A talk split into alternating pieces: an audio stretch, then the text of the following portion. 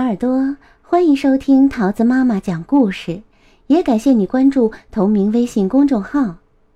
今天桃子要讲给你听的故事叫做《彼得的椅子》，作者是艾兹拉·杰克季兹，由孙晴风翻译，明天出版社出版。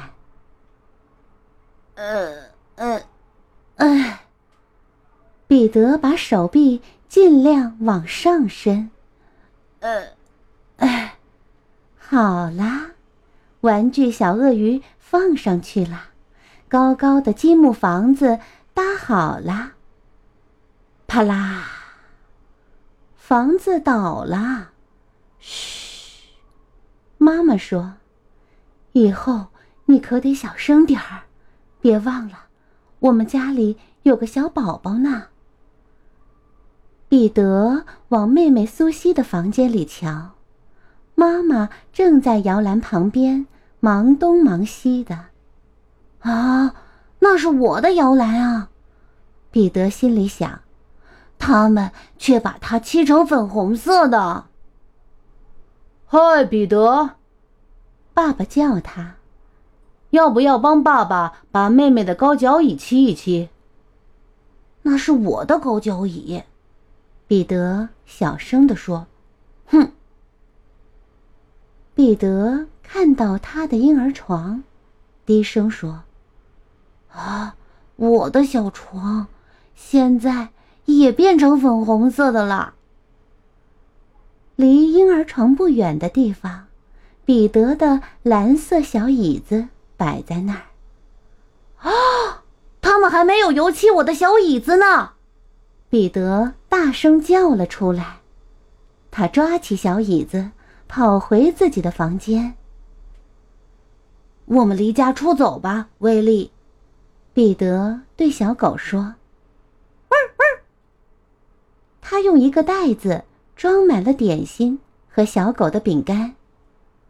我们还要带着我的蓝椅子、玩具鳄鱼和我小时候的照片一块儿走。汪汪。威力也摇起了他的骨头。他们走到外头，站在房子前面。彼得说：“哎，这个地方不错。”他把带出来的东西放好了，就决定坐在他的小椅子上休息一会儿。但是，他坐不进去了，他太大了。妈妈走到窗口，叫彼得：“嗨，小彼得，今天午餐有很特别的菜，你要不要回来跟我们一块儿吃？”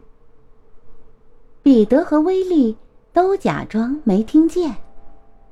不过，彼得倒有个好主意。一会儿，妈妈就发现彼得回来了，她高兴地说。呵呵，那个小顽皮鬼一定是躲在窗帘后面。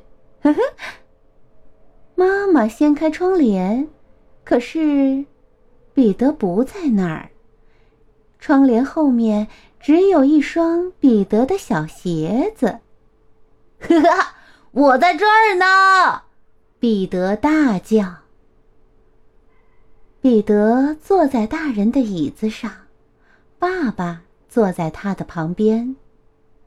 爸爸，彼得说：“我们来把小椅子漆成粉红色的，给苏西坐吧。”于是，他们就一起动手油漆小椅子啦。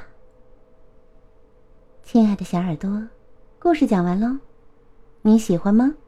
我们下个故事再见喽，拜拜。